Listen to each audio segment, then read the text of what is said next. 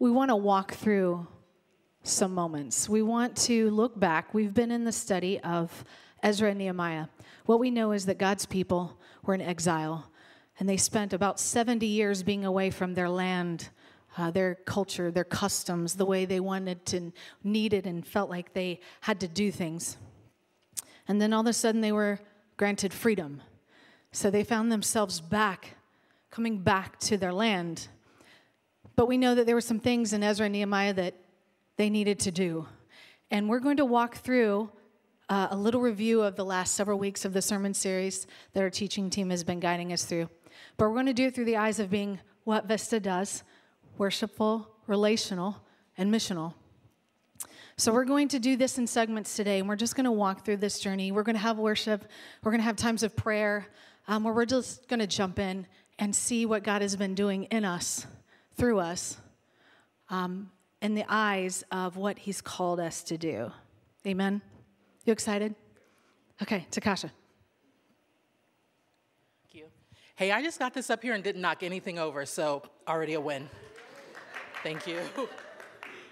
Um, yeah, I'm Takasha. I'm a member of this church. I am honored to be here with you today. I do not take lightly um, the weight of holding the, the word up here.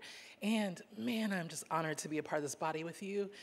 Um, I just moved back to Ohio in May and was desperate for, like, you know, a church to, to walk with, to do life with. And I love Vista. So just wanted to say that. Oh my gosh. Um, yeah, so I'm just going to talk about what the Lord uh, laid on my heart about worship during this series. And I know that you guys will have taken away different things. And praise God for that. That's the strength of the church. That the Lord will reveal himself to you, the Lord will reveal himself to me, and together at the table, we will see him more clearly. We will have more perspectives of him. That's the strength of the body. So, share with me too. Tell me what you learned about worship in this time. Share that with your small groups, share that with your family. That's everything. So, um, yeah, the, the task of talking about what uh, we learned through worship in Ezra and, and, Nehemiah in five minutes is wild.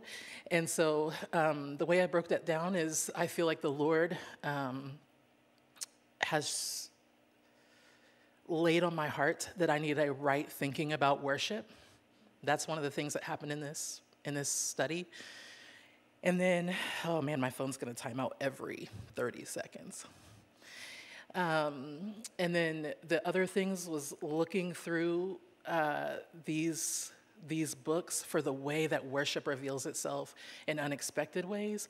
And then the last thing is the main thing. What what are we going to take from this if we can only hold one thing going forward? And so that question of what worship really is, I think there was like a lot of conviction in my heart in this in this series about that. Um, because in my truest self, in your truest self, we know that worship is not just singing. We know that because I was out there getting it to some Taylor Swift earlier, and that was not worshipful. it was good, don't get it twisted, but it was not worshipful. And you know that too because we will sit here in church and we will sing to God and about God. And if our mind is not there, that's also not worshipful. We know that that's not what worship is.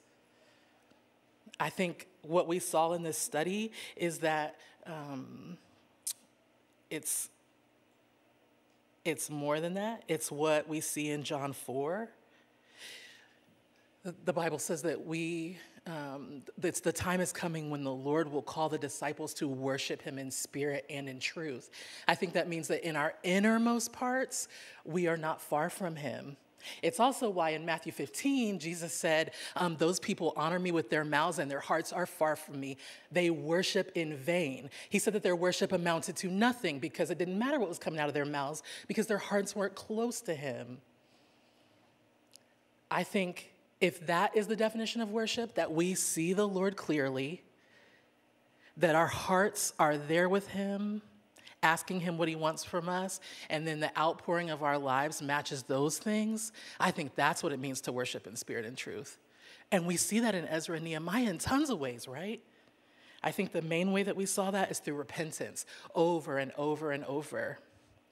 Them realizing where they have fallen, them coming back to the Lord.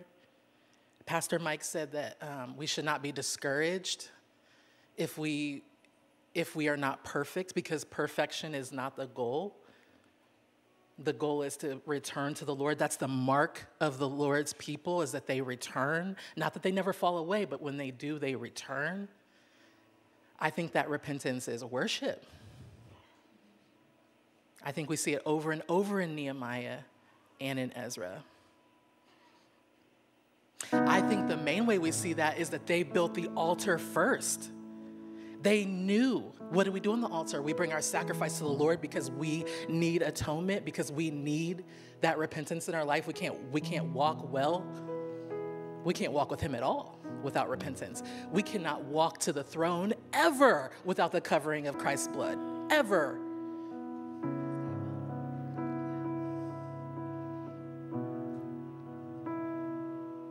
They built the altar first because they knew they needed to be right before the Lord. And then they built the, built the temple because they knew they needed to worship in every way. That's the first thing they did when they came back from exile was that they remembered how to worship. They got in the word together, together. They got in the word together. And they went to the temple and they gave their hearts and they gave their sacrifices. That was what worship was. Okay, so the main thing, I think the main thing is that um, worship is everything. It's everything. It's the first thing and it's everything. We know that because that's what heaven will be. That's right. It will be the place where we can worship without sin. Our relationships won't keep us from worshiping. Our relationships with each other or our relationship with Him will not will not hinder our worship. That's what heaven will be. It will be the place where we can worship fully. Ugh, man, I can't wait. I can't wait. Will you guys read with me Ezra 3, starting in verse 10? And when the builders laid the foundation of the temple of the Lord, the priests in their vestments came forward with trumpets, and the Levites, the sons of Asaph, with cymbals to praise the Lord, according to the directions of David, king of Israel. And they sang responsively, praising and giving thanks to the Lord. For he is good, for his steadfast love endures forever toward Israel. And all the people shouted with a great shout when they praised the Lord, because the foundation of the house of the Lord was laid. But many of the priests and the Levites, and heads of fathers' houses, old men who had seen the first house, wept with a loud voice when they saw the foundation of this house being laid, though many shouted aloud for joy, so that the people could not distinguish the sound of the joyful shout from the sound of the people's weeping. For the people shouted with a great shout, and the sound was heard far away. They did that more traditional kind of worship. They sang, they rejoiced, they also wept and that was all worship. Also, side note, can we talk about that happened when the foundation of the house was laid? Mm-hmm. It wasn't because the temple was rebuilt and God's people were in total prosperity and no one dared to stand against them again. They worshiped like that because the foundation was laid. At that point, they could already see that God was so good and so faithful to them. Worship is everything, y'all. That's it. You know, the Apostle John, himself just a child when he started following Jesus around the roads of Nazareth and Galilee and on down towards Jerusalem, said this. He said, He has no greater joy than to see his own children in the faith following after this same Jesus. And we got to experience that. That's so wonderful. Um, it's been so good to worship with the kids. It's actually their time to go back to their class now. You guys are dismissed, and I'm super excited for them because they get to hear more about how they are the children of God, that they have been made the children of God. We can have a seat in the room as they are dismissed, but man, it is so important that they are immersed in that identity, that they hear over and again who they are, that, that they are who He says they are. They're His children, made in His image, to bear His likeness. That's a beautiful thing, and it's an essential thing. When we actually started this series, Ezra and Nehemiah, we started with the fact that the people of Israel were having an identity crisis. They were having an identity crisis. They had been ripped from the land. Liturgy was impossible because the temple had been torn down. their, legacy was faltering. Some of them couldn't even establish what family line they were from. And, and so they had this trouble. Even the law itself had begun to falter in their hearts. Land, liturgy, legacy, and law, all of their marks of identity, they felt were faltering. We looked at the Psalms and we saw that they were weeping on the banks of the rivers in Babylon because they felt like they had no song to sing. They didn't know who they were. But God steps in. Just like the Exodus, he brings them into a new Exodus. He brings them home from exile. And part of what he does when he establishes them again in the land with the liturgy of worship and reestablishes the law and helps them to understand their legacy as his children, part of what he does is remind them who they are as missional people. Missional. It's one of our core values. It's one we want to talk about for a few moments here.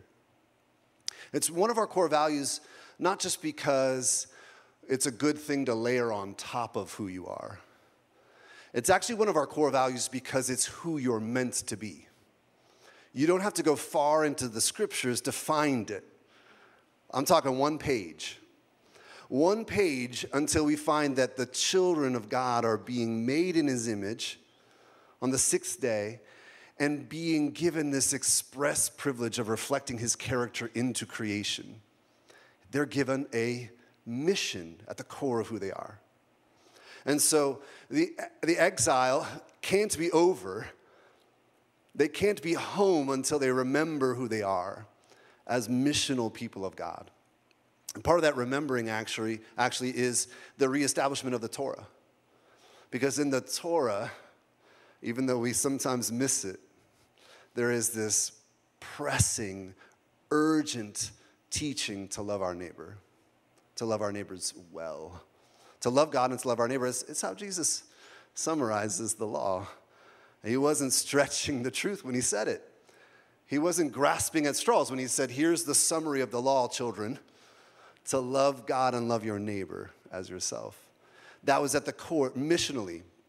And Natalie actually walked us into this. If you remember a few weeks back when Natalie spoke, uh, out of Nehemiah 3, she noticed that each family played their role. In fact, the truth is, you could go all the way back to Ezra 1. In Ezra 1, what you find is they can't even leave until all the pieces are in place. This is sort of prefiguring the teachings of Paul in Romans chapter 12 and 1 Corinthians 12 when he says, Listen, we need everybody in the body. We need every single piece of the puzzle. We're on mission and we need each other. We, we need God and we need each other to be fully on mission. So you see it, yeah, in, in Ezra 1, you see it Nehemiah 3, where everyone is playing their part, missionally, shoulder to shoulder, making people safe. That's what they're doing when you get to Nehemiah. They're building the wall. The wall's about safety. Unfortunately, sometimes the mission falters. That's another thing we picked up on, that the wall becomes less about safety and more about exclusion. But we know that the uh, that the, the ultimate aim in Jesus, especially if we look at Revelation, is walls that make people safe and gates that are flung wide open. So, what we can see, the children of God at their best when they understand that they are on mission with God, is that they are building this wall, making themselves vulnerable in the process so that other people can be safe. Can I just tell you that this is the mission of the people of God? To become vulnerable so other people can be safe. And you know how I know it? It's the life that Jesus lived. It is summed up in Jesus that he made himself vulnerable ultimately so that we could be made safe, so that we could be reminded again and again who we are and get to join in with him. I actually know somebody who herself became vulnerable in certain ways uh, in order to help make other people safe. Um, you probably know her, but we want to make sure you know her. We're going to bring her up on stage. Her name is Sharon Kozar. Uh, why don't you give her a hand and welcome her?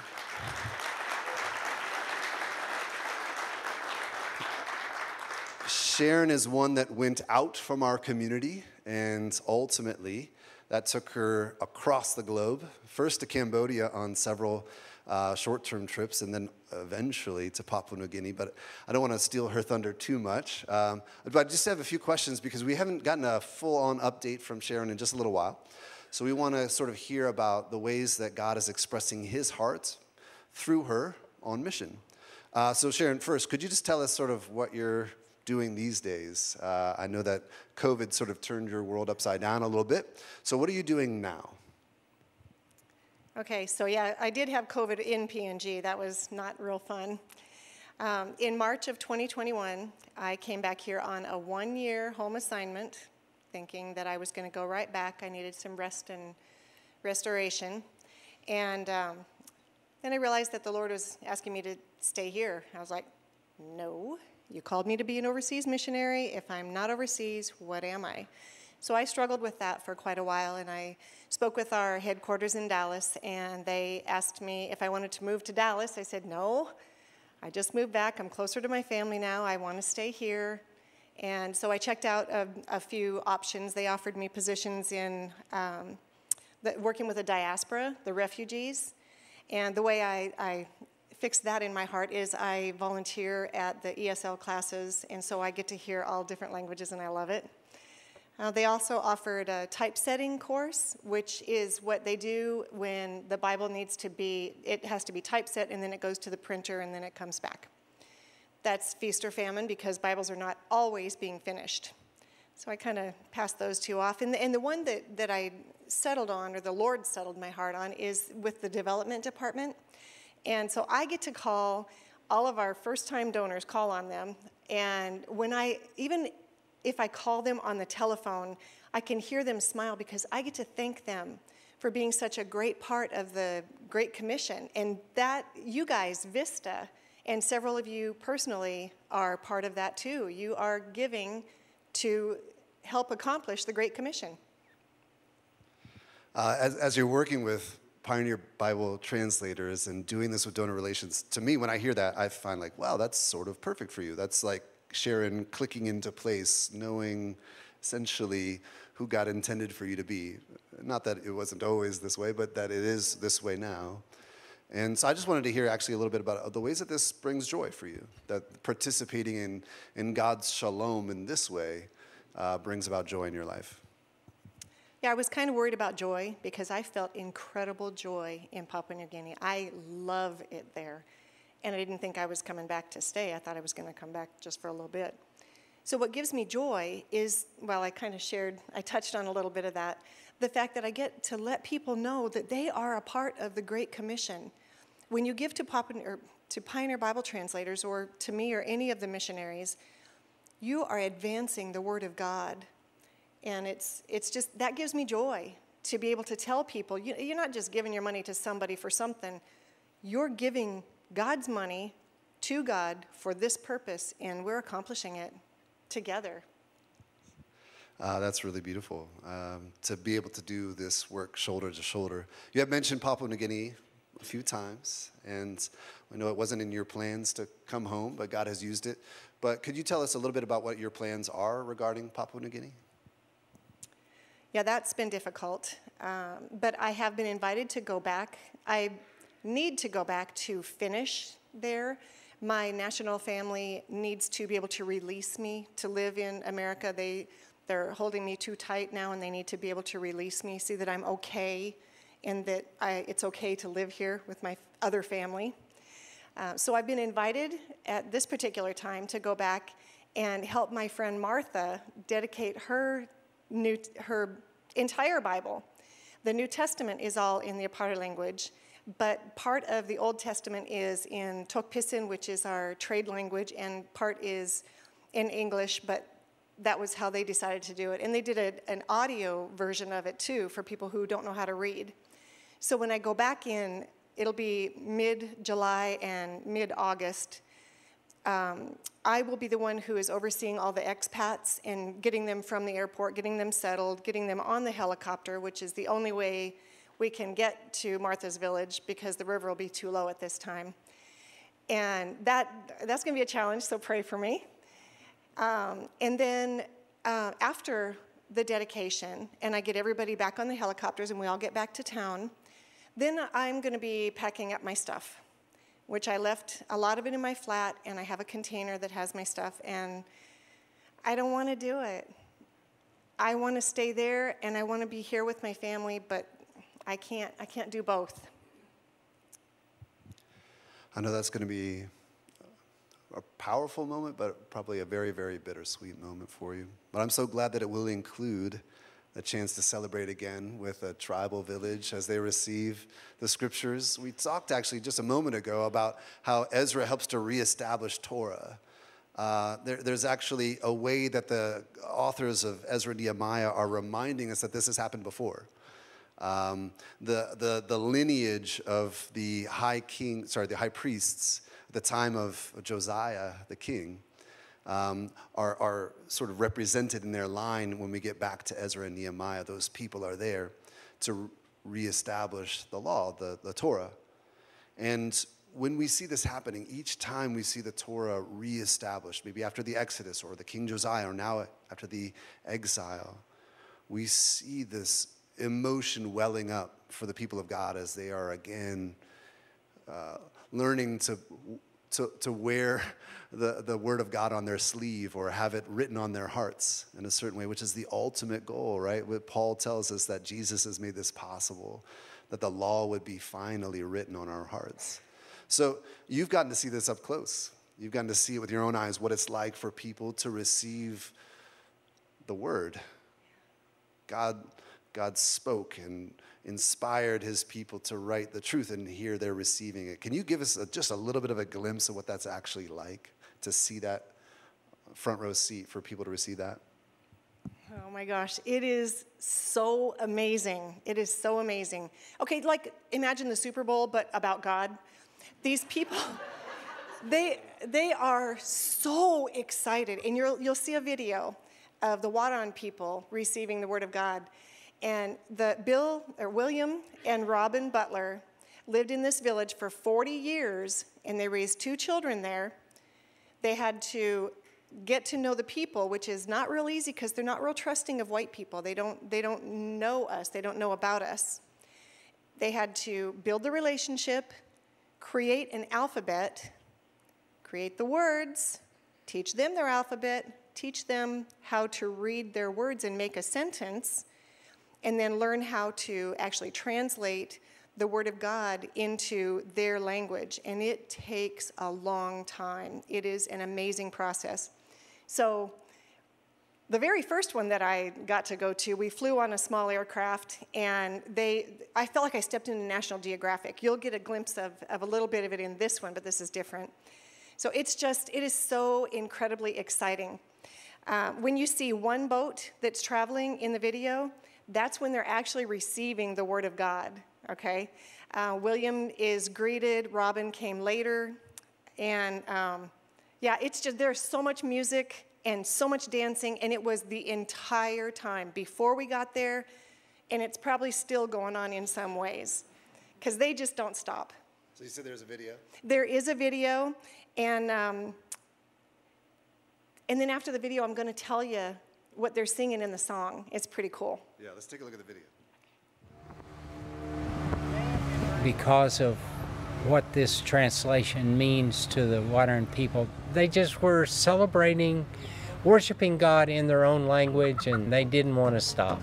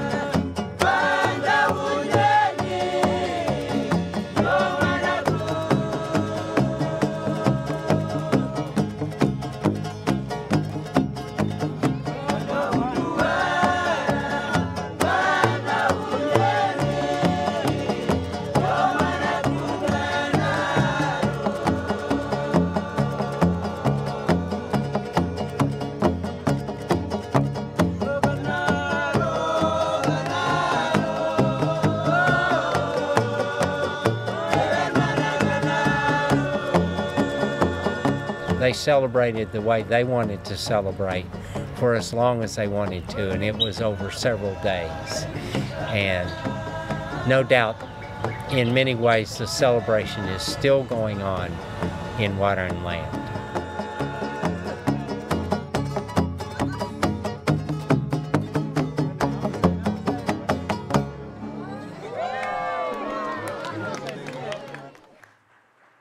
The Bamboo Band is so much fun. It's so much fun to watch them. It's great. So I want to tell you what the words are that they're singing, okay? They sang, There is no other way. There is only one to go up to the Father's village. It is here. It is here. The road to heaven is right here. The road is here. It is here. Oh, heaven's road is here. So, they got a taste of that literally because my teammate Bethany, who was in the green shirt, it's her family, Bethany Butler, she passed away in November of 2020. And so they found out, like they had full revelation of their words and their work. And they want to know Jesus. For one thing, they want to see their sister Bethany and that's really important. You know, they, they understand the full meaning of it. So I just want to say thank you. A lot of you guys support Pioneer Bible Translators. You support me, and I'm incredibly grateful. Please continue. And I want to. Oh, I have I have business cards. There's one, and I have these cool little stickers for Pioneer Bible Translators. They're out there if you guys want them. You can ask me any questions. I love talking about it.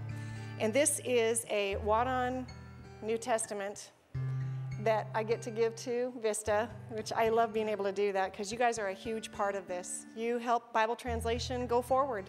Thank you. Amen. Thank you so much for being with us, Sharon. Thank you so much. Talk about a return from exile, right? Talk about a return from exile where this village gets to fully experience the fact, the full on fact that they are the children of God, that they are on the road home, that they are at home with God because of what Jesus has done for them. That's, that's a return from exile. That's worth worshiping about. It, it, for some of you, you were, you were praying alone. Thank you. For some of you, you were, you were praying together in community. And so it, it feels a little odd for me to draw your attention up here and ask you to stop being relational so that I can now tell you about the importance of being relational. But I'm going to do it anyway. You know, I think something that we, we've already seen as demonstrated all morning long is that uh, worship, being re- worshipful, being relational, being on mission, they're all connected. They are wed together, they are married. Takasha talked about the importance of worshiping together. Adam talked about the importance of being on mission together. And here we are talking about relationship. You know, it's, it's, it's no surprise to any of us, I don't think, that it is within the context of community that we experience some of our deepest wounds in family and church and at work in our friend groups at school. But it's also within the context of community that we experience healing that we experience celebration that we experience joy and this is certainly apparent as we read through the book of Nehemiah together. There are, our people, there are moments, there are relationships that are incredibly discouraging. And yet there are relationships that are incredibly encouraging. We see this contrast not only in Nehemiah, we see it in all of Scripture. We, we see it in all kinds of historical writings, all kinds of fictional writings. We see it in our own lives. You see, our words and our actions have tremendous potential to place courage into others, and they also have tremendous potential to take courage from others. Have you ever considered the word encouragement and the word discouragement before? To encourage, encourage. It literally means to put courage into someone to give them strength, to give them hope, to, to make them brave. That's what it means to encourage. We feel that. And similarly, to discourage means to take courage from someone, to rip strength from them, to sap them of their strength. Our words and our actions have tremendous potential to do these things. Nehemiah chapter 2, we see Nehemiah in front of the king he had been cupbearer to the king. And as he goes to the king and he begins to tell the king his vision, his hopes, what he feels like God is calling him to do, the king blesses him. And as a result of that blessing, as a result of that relationship, Nehemiah is more inspired. He is given strength. He is encouraged. It would have been a very different conversation, maybe a different book in the Bible, had the king said no. Had the king objected? Had the king not offered to help? And then Nehemiah leaves the king's presence to go and examine the wall. And as he looks around the wall, he begins to formulate a plan as he's praying. And he then begins to speak to the people of Jerusalem. And he says, Hey guys, listen, this is what God has placed on my heart. I believe God wants us to rebuild this wall. And the people listened. And do you know how they responded? They said in Nehemiah chapter 2, they said, let's start rebuilding. And by that action, by that commitment to be alongside of him, through their words, Nehemiah was encouraged. He, they, they placed strength into him, they put it into him. Our words have tremendous potential to impact. And then we enter a few antagonists into the story. Sanballat, and Tobiah. We see these guys, for whatever reason, they are very threatened by Nehemiah's plans to build the wall. They felt insecure about it for some reason, and so they began to try and thwart the plan. And how did they try and thwart it? By trying to discourage Nehemiah. Intentionally, they were trying to remove strength from him, remove courage from him. They assaulted him with words of discouragement. And when that wasn't working, what did they do? They began to try and stir up controversy, controversy in the surrounding kingdoms, so that hopefully the military might around them would begin to discourage them from doing God's work. They were hoping to rob him of strength. And their negativity certainly had some influence.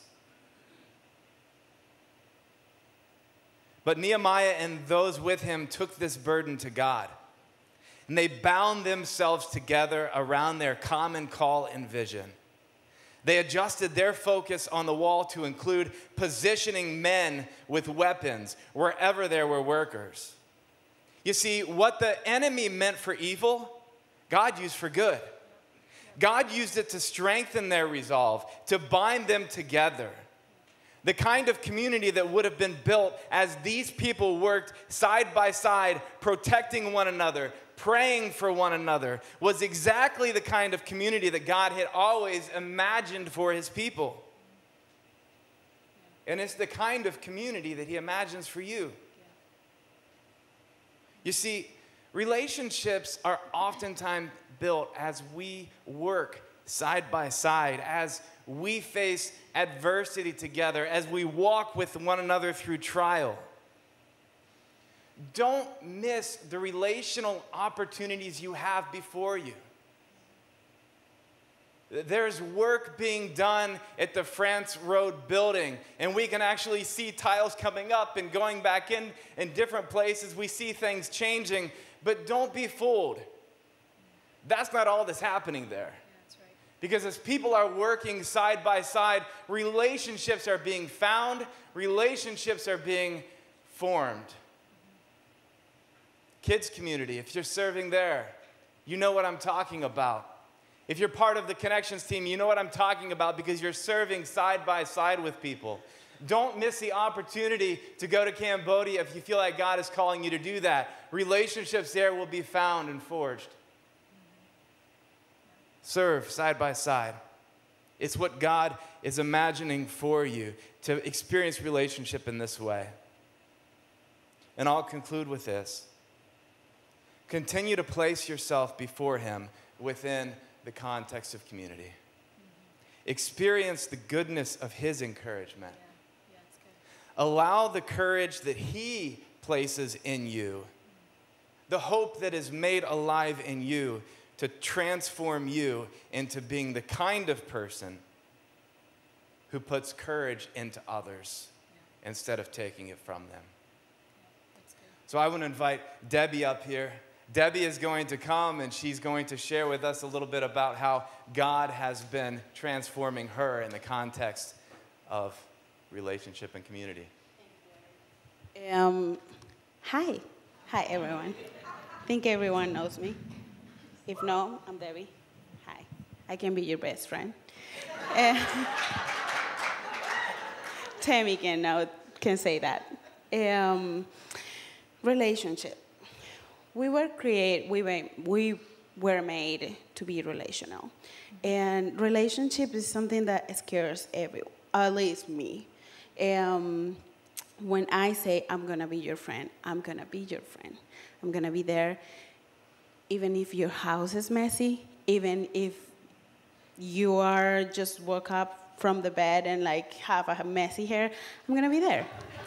Taking pictures probably but uh, um, it's okay, you're gonna laugh at them later. Um, we are, we need to be more connected in an individualism world.